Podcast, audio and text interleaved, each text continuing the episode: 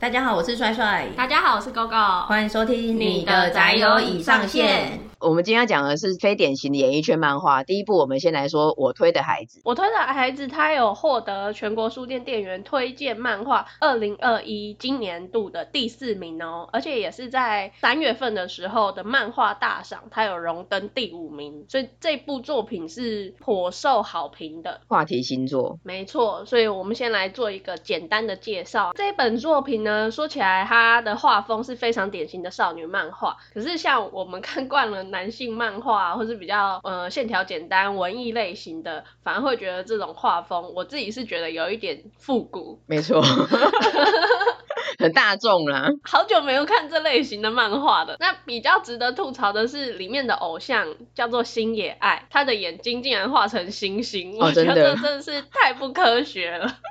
但是没有人吐槽，我一直在想说这个梗什么时候才会在这漫画里面出现，就没有，它就是画风的展现，大家就欣然接受。对，就是好像天生人的眼睛就应该有一颗星星在那来介绍一下这本漫画剧情。它一开始是在讲说一位乡下的妇产科医生，他受到一个已经去世的住院少女的影响，成为了偶像团体的C位星野爱的狂粉。那有一天他的本命偶像星野爱竟然跑来他的门诊耶，你知道他是妇产科医生吧？对所以代表什么？表示有什么隐疾吧什么隐疾啊？就是她是未婚怀孕的，然后一整段下来发现她怀了双胞胎。对，而且她才16岁。没错，那星野爱她对外是说身体不适暂停活动。当初这个妇产科医生看到这个消息的时候还一直很紧张，想说啊小爱怎么了，结果没想到就是一个 big surprise。 可是她身为一个偶像狂粉，她就决定要守护她的偶像到她顺利生下孩子。看到这边还以为是医生跟偶像在一起，医生看偶像成长的历程故事，毕竟是我推的孩子嘛，结果不是。没想到医生在星野爱的生产前夕竟然被一个歹徒袭击而且死了。对超傻眼。那医生他死之前还想着要帮他偶像接生的这个约定嘛，结果下一秒医生竟然带着他原生的意识转生成了他偶像的孩子，双胞胎之一的哥哥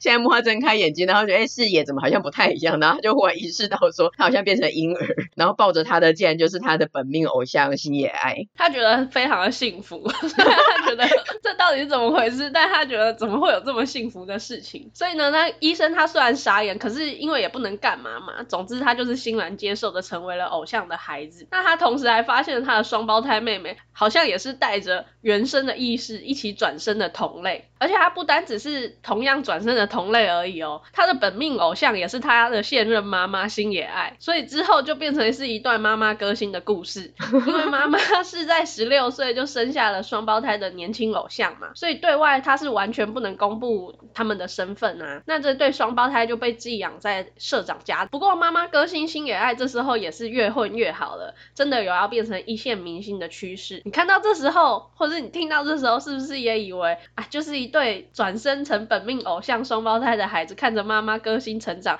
并且一生一世本命推的故事。对，结果又不是妈妈歌星竟然在20岁生日演出的前夕被狂热的粉丝给杀死了。虽然我们这样是爆雷了，但是因为这真的进展的很快，就在前面要介绍这个剧情一定得讲到这一些。有人来按电铃，然后他就想说知道他住的地方的也不多，他就去开门，就被刺杀，而且还在他的儿子的面前。而且我们本来以为的这一部的女主角就是在这里去世了所以这部的主角到底是谁超傻眼的。那后来医生也就是双胞胎哥哥他就发现说这个杀死妈妈的狂热粉丝跟之前袭击他的歹徒是同一个人耶。就这样子抽丝剥茧的推理过后，他怀疑这个凶手是受到自己父不详的亲生父亲指使来杀害他妈妈的。对，因为他觉得这个星野爱他到那么乡下的妇产科去就医，然后再来是在被刺杀的那个公寓，其实应该也是没有多少人知道，他们这一切事情是很隐秘的，那纯粹一个粉丝他不可能凭借他自己的力量知道，一定是有知道内情的人跟他说，就他们认识那些人来说，就他们几个嘛，然后社长夫妻都不可能，所以唯一有可能的就是那个身份不详的生父，他一定是基于什么原因想要杀害星野爱，所以这样子推测来说，他觉得真正的真凶其实不是那一个狂热的粉丝，而是他的生父。真的没想到剧情走向会变成这样，对，忽然变成金田一或是柯南对，我刚刚想说是有一个神秘组织。所以呢，从此之后这个双胞胎哥哥也就是医生，他就踏上了寻找生父的道路，并且打算要帮他妈妈报仇。妹妹这边虽然没有讲到，可是妹妹也是希望跟妈妈一样成为偶像，所以当她长大之后呢，又找了两个其他可爱的女生一起复刻这个曾经的偶像团体。现在连载也大概就是停在这个地方，就是等着进展之后的剧情会怎么走，就是它有各种的剧情转折。原本以为是一般的少女漫画套路，突然一个转折变成一个转身番，那又以为是一个单纯的转身番，结果又一个大逆转变成一个悬疑的凶杀解谜漫画。对，很多元素。这个星野爱的双胞胎儿女在妈妈去世之后，这个漫画的剧情也分成两个主线。第一个是这个哥哥的报仇故事，那妹妹就是很单纯的，她上辈子其实就想要当偶像，那这辈子为了继承妈妈的心愿，她也是想要当偶像，所以算是两个主线，然后互相交织的进行着。感觉应该要出两套漫画吧，就是不用了，哥哥他自己的走向跟妹妹的走向完全就不一样啦。不过哥哥的复仇，因为他觉得如果是跟妈妈有关系的人，他的生父一定也是演艺圈相关的人，所以他其实也在走演艺圈，虽然他本身的兴趣跟最主要的目的不是这个，但他就觉得说他一定要加入演艺圈，然后去深入的调查一些过去发生的事情，还要培养一些人脉，所以他自己也是完全进入演艺圈，然后有接演一些真人秀。其实到现在为止，可能哥哥混得还比较好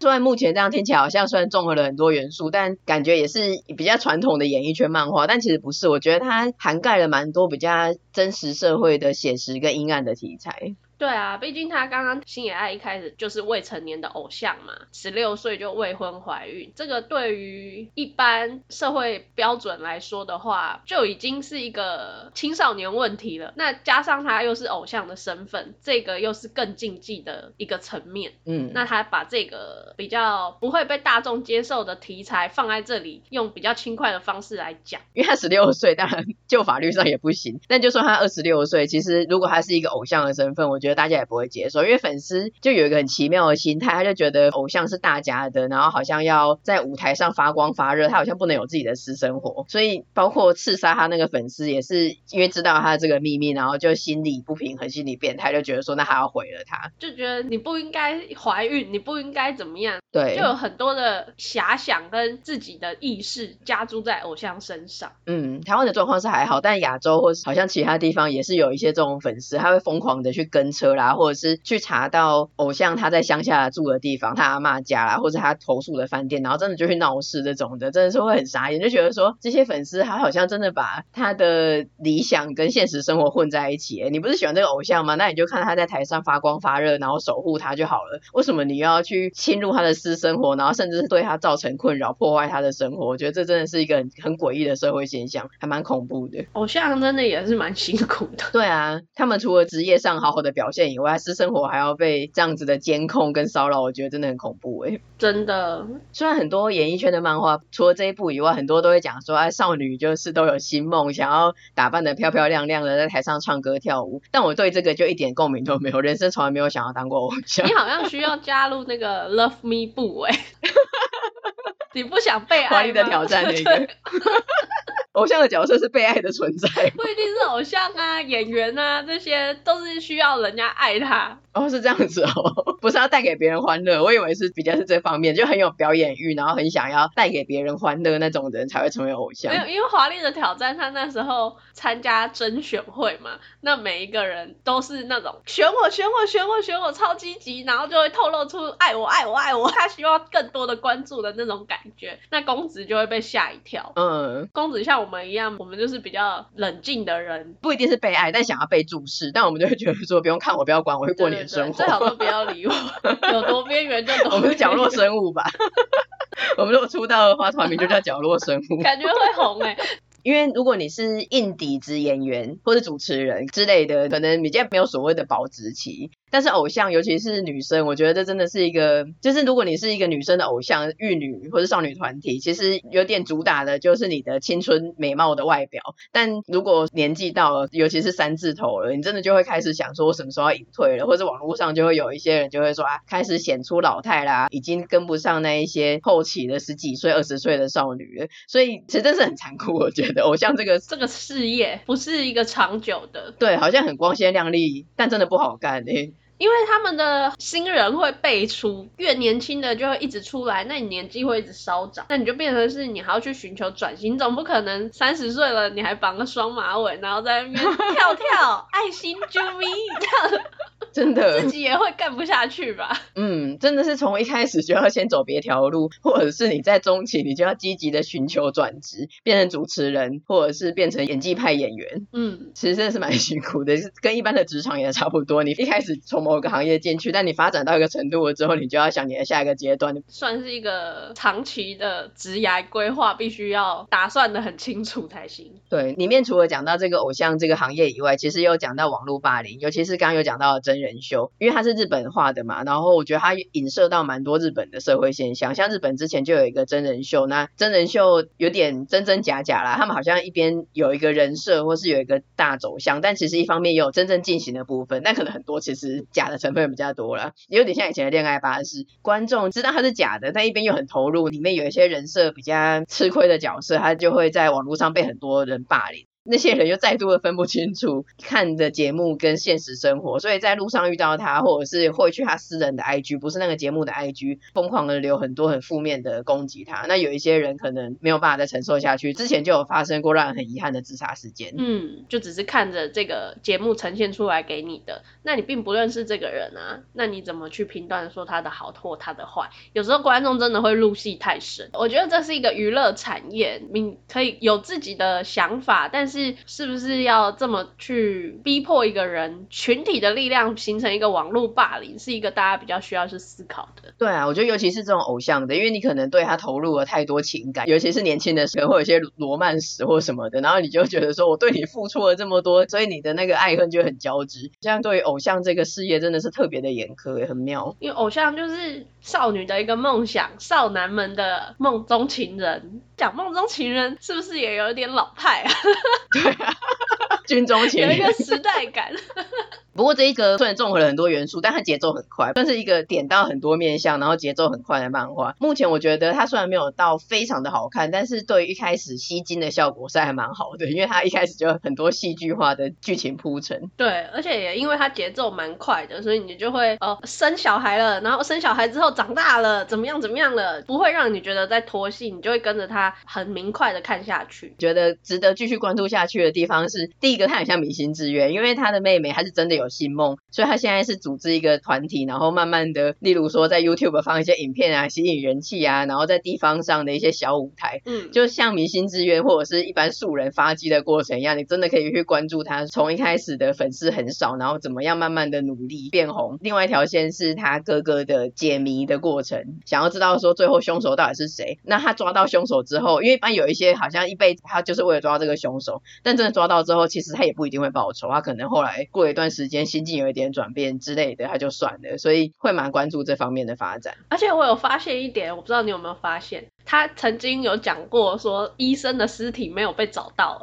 对，这个也是留下一个伏笔，为何呢？对，我也是想说会不会最后他就是回到医生的意识里面去，真的整个保鲜，那要保存很久。医生没死，医生只是不晓得被谁救走，所以他现在是植物人的状态。哦，也是耶，像哲人皇后一样。对，我一直在想他会不会有这样子的转变呢？嗯，有道理耶。对，这个伏笔蛮神奇的，我那时候看到我注意到这是个伏笔，但我想象不到它是怎么发展的。会不会最后又只有我们记得这个伏笔，作者根本就是随便写？哦，然后另外因为说到底这个是个少女漫画，所以其实它也是要有感情线，它不能真的就是一个演艺圈的发展还有解谜的过程，因为它这对儿女现在是青年嘛，现在目前哥哥已经有感情线的，妹妹还没有出现，但我觉得终究它还是会有一些少女漫画的一些相遇跟感情发展，一定要的吧，毕竟是少女漫画又是演艺圈。然后这一部漫画它的作画跟原作是不同人，作画我们就不提，反正就是一个很传统的作画。提一下啦，你不要这样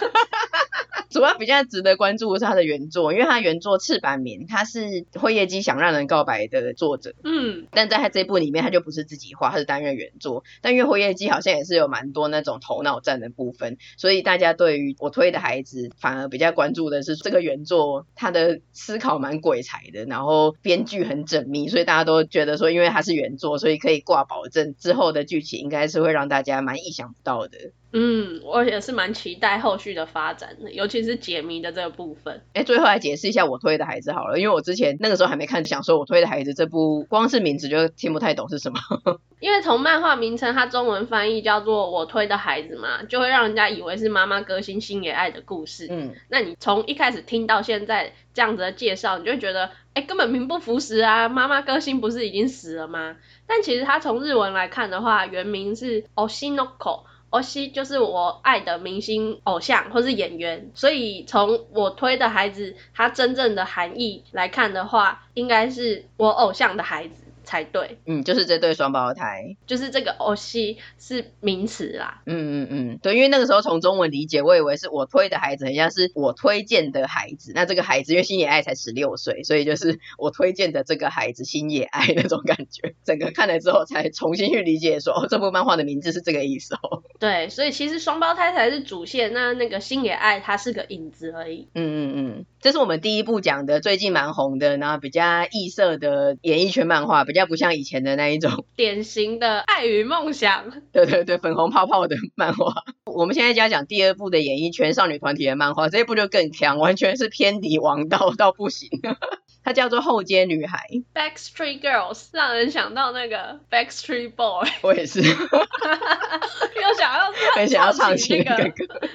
它其实是黑道的设定，一开始的时候就是黑道三人组犯了一个大错，所以漫画的一开始就是他们跪在办公室跟老大求饶，就说切手指也可以，做什么都可以，一辈子跑腿也可以，拜托真的不要杀了我们。然后老大就说好啦，我又不是什么恶魔。对了，最近我朋友跟我讲说偶像好像是个很赚钱的行业，那你们几个块头也不大，还是你们要不要做偶像呢？那他们就傻眼，就说这是什么意思呢突然从一个一触即发的场合说我们做偶像是什么意思，可能还会想说是少男团体是 energy 吗？日本没有 energy 啦杰尼斯吧蓝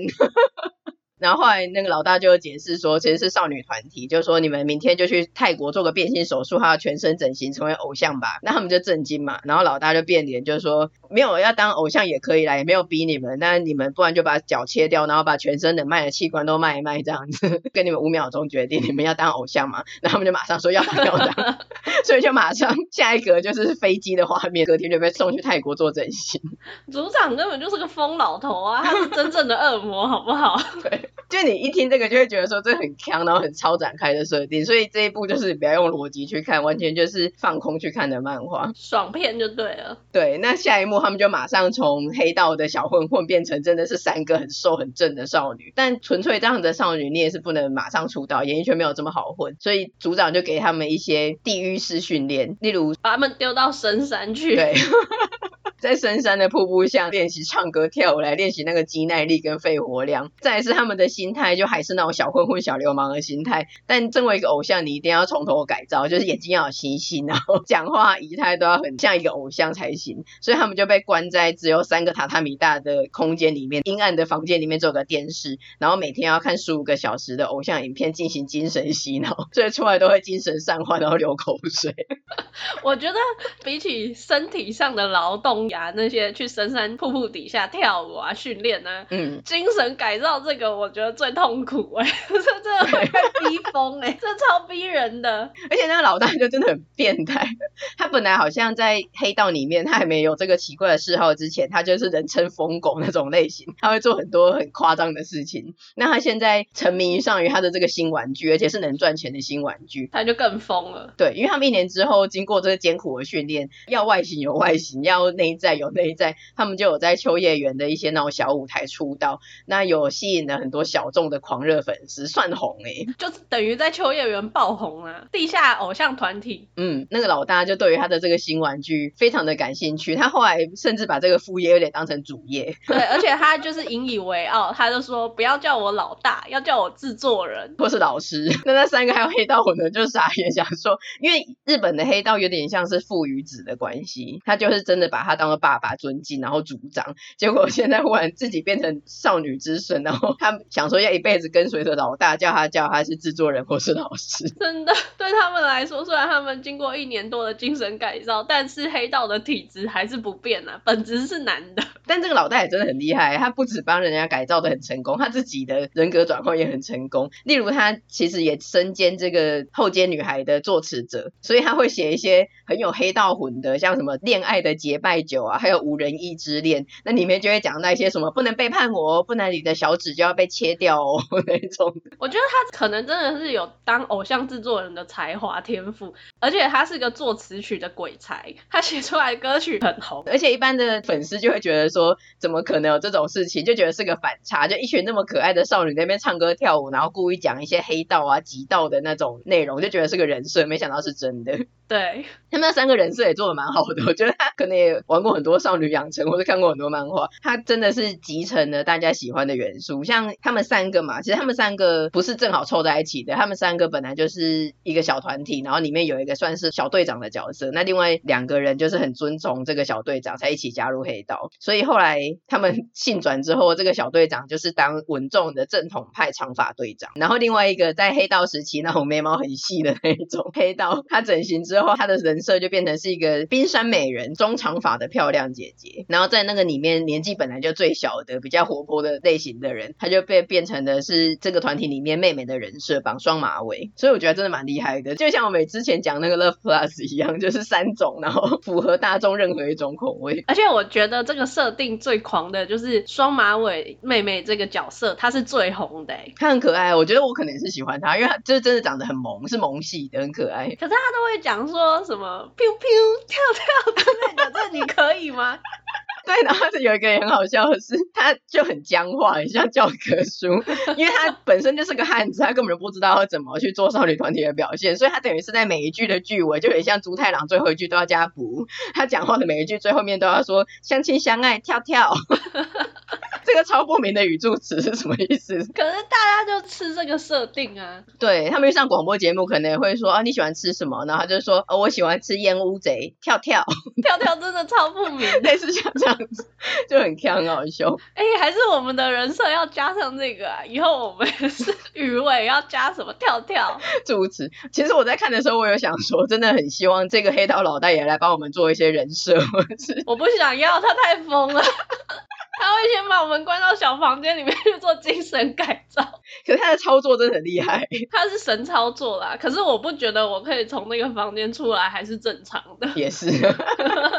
而且一方面一般的制作人再怎么样去锻炼一个少女团体，就像韩国的那些不是练习生也是说过得很苦，然后每天一直练习啊，吃的很少啊，很惨这样子。但就算是这样子，至少还是要把人当做一个人看，有一些基本的待遇要有的。但因为他们本来就是犯错的，再加上黑道，所以这个恶魔制作人对他们真的是超级像虐待的训练的过程还有变性就不讲了。之后他们出道之后然后红了，他就逼他们进行那种什么50个小时的拥抱会，然后100个小时的签唱会，这种根本就不人道的，真的是把他们当敛财的工具。对，然后一点点不合他们的意还会把他们脚打断就暴打一顿，然后对外发布说那个赶通告的过程出了车祸。有一次甚至更狠，就是直接说你想休息室吧，就直接把他们3个打扮，然后一样推上舞台，然后就说这个是病人的 cosplay 进行的太顺利也不行，所以他就会一直搞乱。老大就会忽然有一个灵感，他就会暴冲进他们的房间，然后就开始说你现在对着熊讲话，然后你一下把脚打断我也要制造一些平常偶像里面会有的一些起承转合，不能就是一直顺利的当个偶像，你还是要有一些剧情，这样子大家才会去 follow 但他就是用很强硬的方式，那他们就很可怜。所以我觉得这部漫画另外一个好笑的点就是他们在休息室里面都会泪流满面的，一直脚开开的，头很低的，然后脸都很黑的，说我现在到底在干什么，我加入黑道是为了这个吗？然后每天都酗酒，对，而且是用吹瓶的方式哦，直接就喝一个大饮料什么的然后又不能喝得很爽，因为老大又会随时冲进来就说你们在干嘛，偶像是不能喝酒的，9点就应该给我去睡觉。对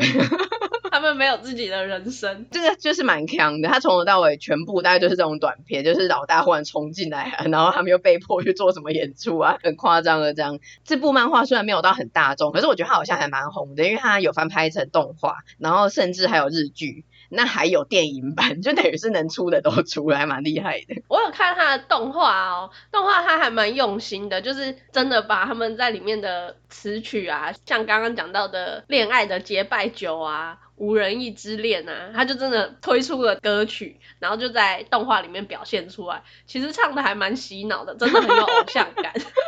然后另外我又发现一个很震惊的一点，就是这三个女生里面啊，两个，一个是队长艾梨，她的原本男性配音是小野大辅，也就是我们JoJo的陈太郎。对，我那时候就想说，奇怪，这个男生的声音好耳熟哦，到底是谁啊？然后后来看到片尾名单的时候，就发现小野大辅不是我们揪他喽吗？这样，然后就当下心情超复杂的，好不好？就觉得我的陈太郎怎么会跑来这里？陈太郎变成一个黑道小混混，然后甚至后来去泰国变性，变成少女团体。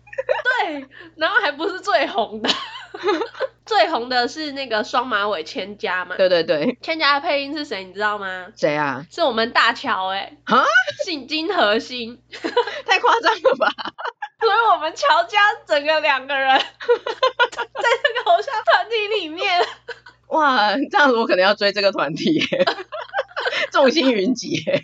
这变成是我推的团体耶，这太夸张了，梦幻共演耶，那表示他应该是真的蛮红的，因为我漫画派的嘛，所以我这个是看漫画，我是听到你讲之后，我想要听三桥的声音，我才去开动画来看。那我发现他其实还原的蛮好的，因为有一些作画动画会崩掉，可是他不管是剧情还有作画方面，我觉得都还蛮还原漫画的设定的。而且我觉得这个就是把它当成一个轻松小品来看，一画一画算是断得蛮干净的，所以什么时候切入都没有问题。那看动画也很开心，因为动画就会加入了他们比较夸张的那些言行表现，我觉得不会让你觉得很浮夸，你只会觉得很好笑很扯。嗯，然后我发现他有真人化的时候，我就很震惊，就想说这种这么鏘的东西，什么在火焰上跳舞啦，瀑布下冲啦，然后变性，这种东西是要怎么真人化？可是我又有点兴奋，就好像会很嗨。然后我就有去找他真人化的日剧来看，翻拍的超好，我完全超乎想象，真的是神展开耶，为什么这么放得开啊？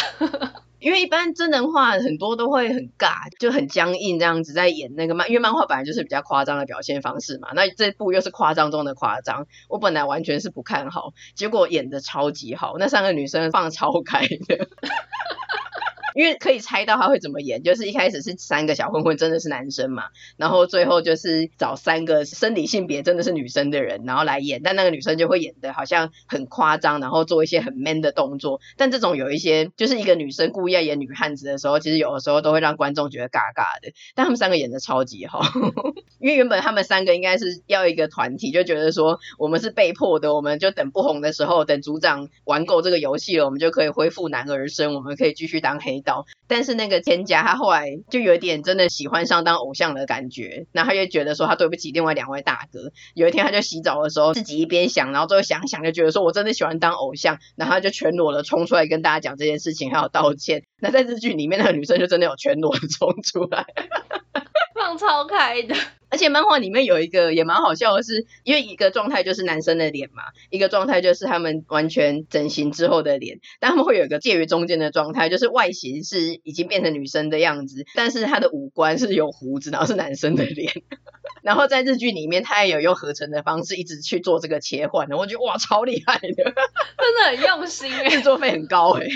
就这么看的作品还让他们付出这么多的心力在做这件事情，觉得值得尊敬。他的动画跟日剧都真的很用心的想要还原，不是只是做做样子，所以这个也可以推荐给大家，如果想要看一些无脑的然后很另类的演艺圈漫画的话。那另外的延伸阅读是一样是这个后街女孩的作者，后街女孩已经完结篇的漫画，那他最近有出一个还在连载中的叫做血界风云，那个血是点穴的血，一开始我还以为在洞穴里面或什么的，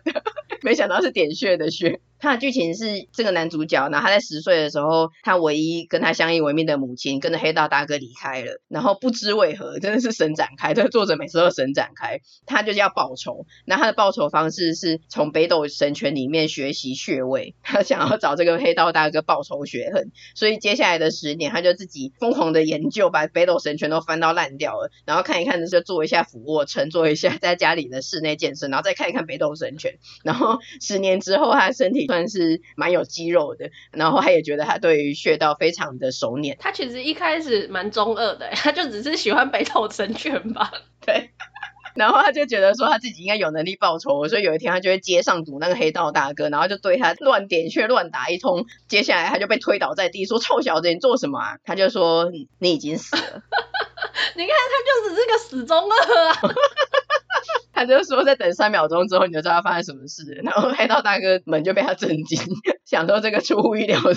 神展开是什么。对，然后过了3秒之后当然是什么事情都没有发生，然后黑道大哥就醒悟了，就想说这到底是什么，然后他们就暴打他一顿，然后就不想鸟他就走了，也没有真的杀了他。这个男主角就想说到底是怎么样，为什么会这样子呢，跟想象中的不一样。后来他就觉得说可能从漫画中当学习的知识是有限的，所以为了报仇他应该要学更深入的知识，他先去念书吧，他脑袋才有事啦。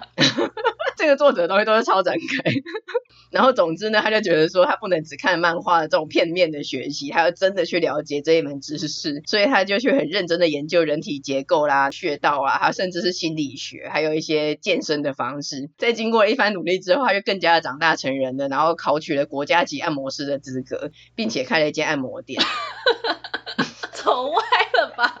对，这个时候就会想说走歪了，你最后就变成一个按摩师傅。但其实没有，他心里还是怀着报仇的计划，而且他这个时候的功力已经非常的强了，因为他已经学会了各种包括武术啦，还有真的穴道，还有心理学。这个时候再让他遇到那个黑道大哥的话，他真的是可以去按出那种传说中的不是死穴吗，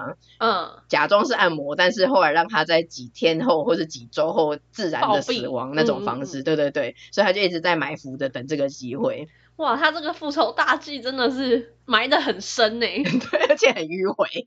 那也要大哥有来他这边按摩才行。明明就有更直接的方式，他真的是有点走得太远。然后他基于一些原因他就遇到这一部的女主角，他还只是学生而已。那个女生就在他的按摩店一边当学徒一边要学他的功夫，因为其实他算脑袋很坏，但是他按摩的功夫是真的非常的厉害。其实他这样也算是功成名就了耶，就是他开了店还收了一个徒弟，就好好的过日子就好啦。没有没有，他一定要报仇。而且是要用北斗神拳的方式。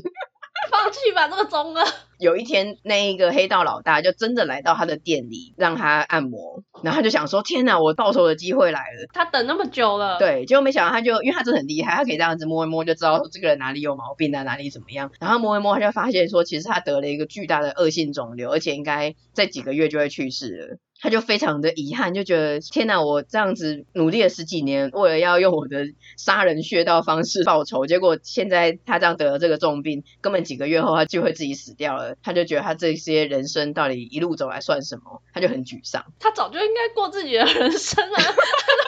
都迂回。然后后来那个女弟子就只好鼓励他，就说应该还是有方法的，你就不要放弃。我知道了，他决定治疗这个大哥，把他治好之后他再随便按一个死穴让他死，也算是他达到了他报仇的目的。没错，你渐渐的跟这个作者的脑波同步化了。我不想。看着后街少女果然还是有影响的。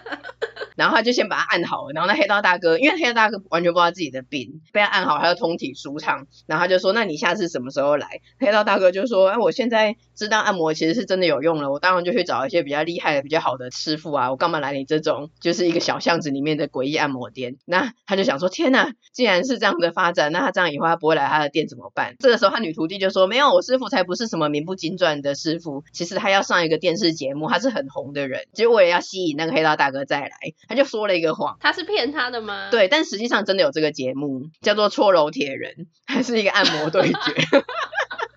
就是那种电视上很锵的节目。讲的时候是骗人的，但是为了要让这个谎变成真实的，所以后来他们就决定一定要真的上这个电视节目，有了曝光度然后知名度，这样这个黑道大哥才会相信他，才会再来他的店里面。他又在走得很迂回了。对，所以这个漫画的走向就忽然变成这个电视节目搓揉铁人的对决。他就用得很强，就是很多那种职人师傅什么中国武术大师，然后他就很得意的坐在那边，就是那个评审委员。那这个节目他都要有人设，像那个中国师傅，然后还有一些其他的什么日本人啊什么，反正他们都有个人设。这个男主角就说可是我没有人设，那女主角就说有啊，你不是这辈子就是想要当北斗神拳的全四郎吗？全四郎就是你的人设啊。连他弟子都知道他就是想当全四郎。对啊，他虽然很强，但他自己都觉得自己是一个很正直很刚毅木讷的人，所以他一开始还想说怎么可能我要上这种电视节目还要扮成全市长，他那几天就一方面报仇可能也不能成功，一方面又想着要上节目当全市长的人设，他就好像郁郁寡欢，然后很忧郁也不开店。那他的女弟子就想说、啊、怎么办让他师父这么苦恼，因为他都不讲话嘛，他跟他讲话他不理，所以他原本就很担心，就后来没想到这个人他根本就是在沉浸于全市长的人设之中在想说全市长这时候该怎么做，如果是全市长的话会怎么样怎么样之类的。 对， 对，他想要登场的时候要做什么造型，要去哪里买 cosplay 服，然后要讲哪一句名台词才能技惊全场然后那个女主角就觉得说可恶，白为她担心了。就是她的设定很强，那一方面来说其实也很复古，因为以前不是像那种烘焙王或者小当家做出了一个面包还做出哪道料理然后就会这样子哇发光或者绝顶升天有龙跑出来，对对 对， 对，那她有一点像她去按摩然后那个人就会这样哇然后翻白眼对对对它里面也会找一些诡异的角色，矛与盾的对决，他是搓揉铁人嘛，然后他就找了一个几十年来都筋骨顶扣扣已经连睡都没有办法睡的一个很僵硬的人去跟空姐一样顶扣扣，对对对，他那个人已经呈现一个么字形，那个人就说这个肩颈是我的骄傲，没有人能够击毁他他得意什么啊，我觉得还蛮像那种以前的那种复古漫画就很强的那种很诡异的人生。后来他也是会遇到一些困难，像他做一做之后他也是心理怀疑的时候，反正他又会回到他的那个小按摩间，然后就是又不讲话这样子，又在模拟全市郎，因为他那个是一个闯关节目，你要进行很多关之后你最后才能挑战卫冕者，所以他算是一个挑战者的方式，还要每个礼拜去上节目，而且他还有积分，就如果说那一个按摩的人说出了啊就是1分哦2分，然后说真舒服是3分，类似像这样子，所以他就要累积这些积分，他要闯关才能去对决那个卫冕者。那他在闯关的过程之中他就有遇到困难，他就一直在讲说全市长这个时候会怎么想，女主角就要配合他，就是说全市长会这样子讲，或者是鼓励他就说你怎么可以那么消沉呢，如果是全市长的话会怎么样，男主角就会呛他说你傻的吗，我是人我不是全市长然后女主角就很生气，就讲说你自己有的时候要当全市长你就自己当全市长，你不当的时候你就说我是傻的，我能卖这么漫画吗，我是为了鼓励你，好可怜哦。对，然后有一集他又遇到了困难，就是我身为一个全市长我到底是缺少什么呢，然后女主角就跟他讲说应该是缺少脑袋吧女主角就跟他讲说应该是伙伴，你是不是缺少伙伴。那这个时候就正好走进了一个大宅男，然后抱着一个抱枕，那这个大宅男他的病状就是他很迷的偶像，因为他是虚拟偶像，然后官方宣布说就下架了，从此不会再有东西，而且相关的东西也下架了，然后这个大宅男就身心都受到了影响，他就会每天日夜的一直哭，然后不能呼吸，全市长就用心理的方式跟他讲说他永远活在你的心中啊，然后一边按他相关的穴道，就说如果你觉得他是虚拟的话你怎么会那么难过呢，他就是不是虚拟的，他永远活在你的心中之类的。后来就帮他按摩成功了，然后也让他的宅力更加的加强了，顺利成为自己的伙伴，对，他就说服了他当伙伴。然后女主角想说我不是说这种伙伴，最后他们就一起上节目，就是这个男主角 cosplay 成全市郎，然后他强迫把女主角 cosplay 成北斗神拳的女主角，然后再顺便带着一个宅男抱着一个大抱枕，不知为何三个挤在一个很小的升降舞台上升了起来画面超荒谬，而且他的那个宅男伙伴他还自己致敬了自己之前的那个后街女孩，他还会说就是我是他的伙伴，然后什么什么我是谁谁谁跳跳讲的那个语助词，这个还蛮好笑的，我觉得这个好像又比后街女孩更好看一点，我自己觉得啦，因为后街女孩虽然很强，可是一直都是这样，一开始的时候很沉迷，就一回接一回的觉得我好强哦，但是看一看以后盖起来以后忽然觉得累了可是这个《血界风云》它比较有一个主线剧情在走，然后目前没有几集，所以我觉得目前这个是我会继续 follow 下去的。你还要继续 follow 哦？你不好奇它接下来会怎么样吗？你不觉得你跟那个女主角一样吐槽到心很累吗？确实是，我现在吐槽的也很辛苦哎、欸可是因为他挑战他才进了2周欸，他还没有挑战那个卫冕者欸，然后他也还没有对那个黑道老大进行报仇，所以是蛮需要继续关注下去的。我感觉看一本需要休息2周欸真的太累了而且他的穴道啊仪式是真的有做功夫的欸，就可能也算是一个另类的知识型漫画。这一部的话有兴趣的话大家可以去找来看看。还有一部是后街女孩的那个性转跟黑道相关的，我想到最近有一部也才出1集吧，叫做老大与老二的漫画，这个名字很有趣，就那个时候就觉得说啊，好直接生猛哦这是什么意思呢就找来看。他的剧情是说有一个黑道老大银次，他是一个非常注重合理性的人，那他有一个值得信赖的左右手叫做阿康，只要银次交代下去，阿康什么事情都办得到。但是就有一件事情办不到，就是这个银次啊，他其实还没有结婚，也没有一个情人情妇，他就找阿康帮他找能够匹配他的情妇，但真的就一直找不到。那后来银次他是一个非常注重合理性的人嘛，他就想说他唯一能够信赖的人就是阿康，那如果阿康变成女生当他的情妇不就好了嘛，一切问题就迎刃而解。等一下，你刚刚说他注重什么？合理性，这听起来合理吗？听起来就超不合理的吧。硬是辩解曲解这样子。他还有说身为黑道老大，他势必是一个最阳刚的存在，他喜欢的东西一定是要充满男子气概的，那最有男人味的东西当然就是男人，所以他们的组合就是男上加男。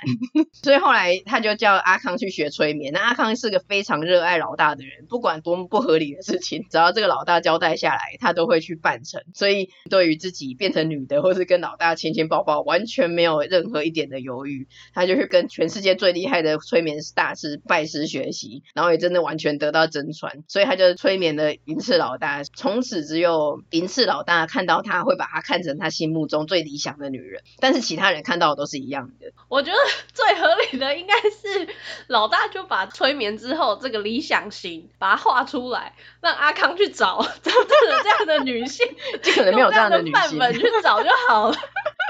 就是找不到啊，就可能世界上不存在这样的女性，所以只好用催眠的方式直接让她潜意识的投影。而且阿康完全是非常的值得信赖，然后又很忠诚，所以他今天录这一集好累哦。就是你今天的网络用量还有得到的资讯量太多了。对，而且我的吐槽量也太多。然后后来反正就成功了嘛，但我觉得最好笑的是漫画中会一直切换视角，太理想中的女性真的很正，连我自己也会一直被她震到，非常的美。但是其他人看到就是一个蛮壮硕甚至就是蛮苹果型肥胖的大叔，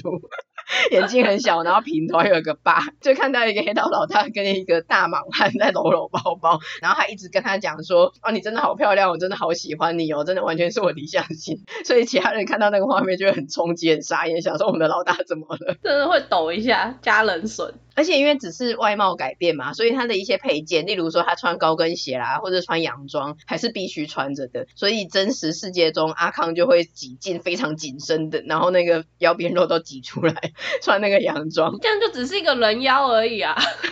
对，就很好笑。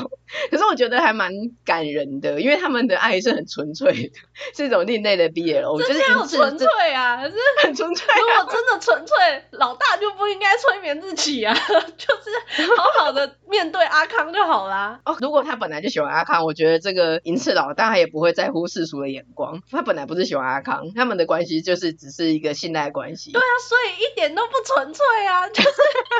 他在利用阿康而已啊。可能不是纯粹，是纯爱，因为他变成他最喜欢的样子嘛，而且他是他的手下，所以他要对他怎么样上下其手，要做什么 play 应该都可以，他都会接受。可是他对他是很纯爱的，他看到他然后就会脸红，觉得他真的好漂亮，然后他们就一起去看电影，看电影的时候还会偷摸他的手啦，或者是吃爆米花啦，他就是用一种真的是在追求然后刚开始的阶段，他不是一开始就对他卡来出来这样子。我觉得这部真的让我好累哦。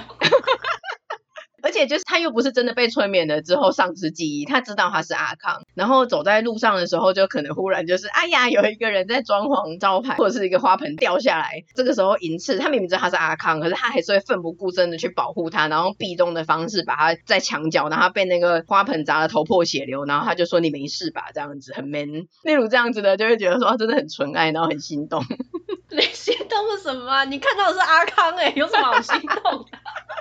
觉得蛮好看的。那另外一个很鏘的设定是，其实这个黑道老大他有一个敌对，就是地方上的他们势均力敌的，然后是敌对组织。那个人他本来就是一直跟银次作对，那后来看到了银次在路上跟一个穿着洋装高跟鞋的诡异莽汉在一起，其实应该大家都要笑他，然后觉得说天哪，我这个对手竟然沦落至此。其他的他的手下都在笑他、啊、什么的，然后对方黑道老大就脸一沉，然后脸很黑这样子，那他的手下就收起了嬉笑的态度，我还想说是不是他的老大觉得他一直以来视为自身对手的人变成这个样子他不开心，然后结果没想到其实是对方的老大他一直深爱着银次，所以他就看着银次跟阿康这样子，他就觉得说原来你接受男的，那是我的话不行吗？所以后来又有发生对方的黑道老大绑架银次然后尝试要催眠他的剧情所以这真的是个黑道 BL 的故事没有错耶、欸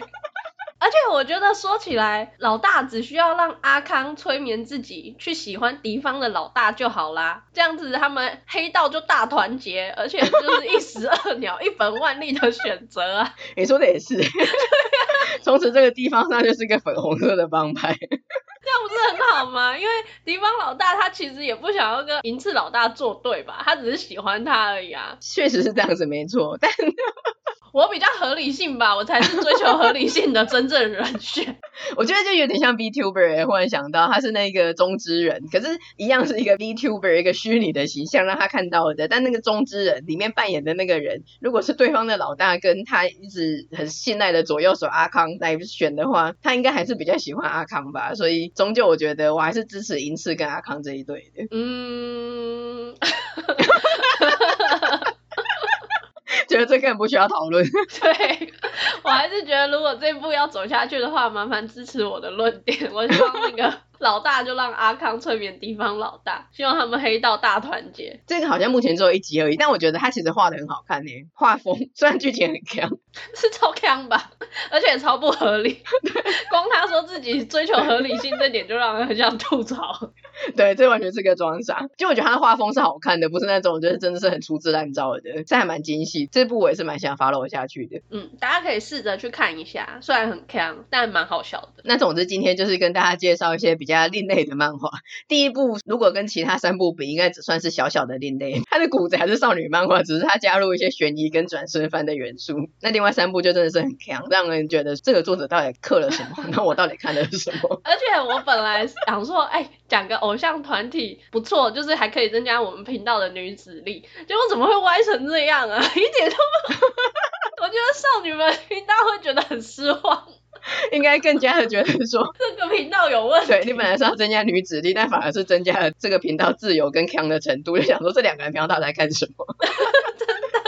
又走歪了。不过也算是在我们之前介绍的一些比较王道或者是非常受到瞩目的漫画里面，讲一些比较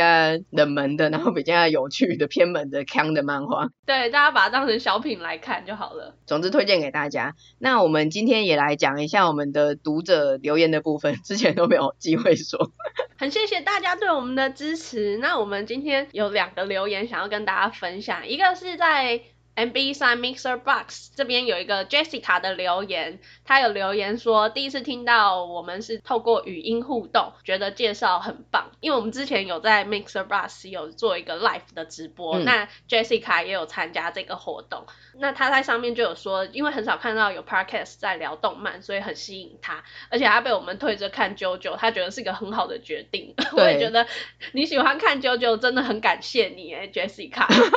真的，一般来说就是喜欢我们的节目我觉得很感人的，然后被我们推着去看JoJo，我更加的觉得已经达到了这个节目的最终宗旨我揪这个频道就成功了对，因为在那个 Live Podcast 里面我们就是介绍一些我们很喜欢的漫画嘛，那最后趁着这种线上跟很多人推广的机会，我就最后又置入我们JoJo，就讲说看JoJo真的是一本万利啊，去听我们的第几集啊怎么样的，然后我本来只是私信的想说反正不知道有没有效，但我就是能做的事情我就要做，结果他竟然就真的 catch 到这个点，然后真的有去看。虽然我自己一直狂推，但我也不是很有信心说别人能不能真的接受，所以我就还有跟他讲说、前面比较硬啊，你要是从第几集开始的话可能比较接受我下去，没想到他就说、我马上开始看第一季前几集了，我觉得很棒耶，然后我就想说天哪，接受度好高，好感人，真的一开始就接受大乔的人真的不多对啊，我觉得他真的很适合加入我们乔家的大家庭，而且你也是 J 开头对那另外还有一个是 Apple Podcast 上面留言给我们的，他是 CK1362， 他的主题是不管主题是什么都给我来一点，他留言写到说很高兴有仔仔领域的 Podcast， 讲的内容天南地北却都是当代人甚至是圈内人的回忆，有一点宅又不是臭宅的宅界电赖少女，你的宅友已上线，很推荐大家收听。他夸奖我们是有点宅，又不是臭宅，代表我们就是香香的一个频道。我们是清新宅，我觉得他写的很好，简直可以当节目介绍，我觉得很感人。想请问他这一段可以授权给我们使用吗？对啊，因为我觉得他真的是应该是我每一集都有听，他介绍的真的是很道地，因为聊的内容天南地北，但却是当代人或圈内人，因为我们确实真的是这样子。我觉得宅界电台少女非常的好笑。对对，很谢谢他给我们这么高的评价。嗯，今天先分享这两则，那也希望大家陆续的可以跟我们在各个平台做一些留言交流。那我们今天的节目就差不多到这边，喜欢我们的节目的话，请在我们的 Facebook 看 IG 订阅追踪我们哦。那也请在 Apple Podcast 给我们5星的评价哦。下次见啊，下次见，拜拜。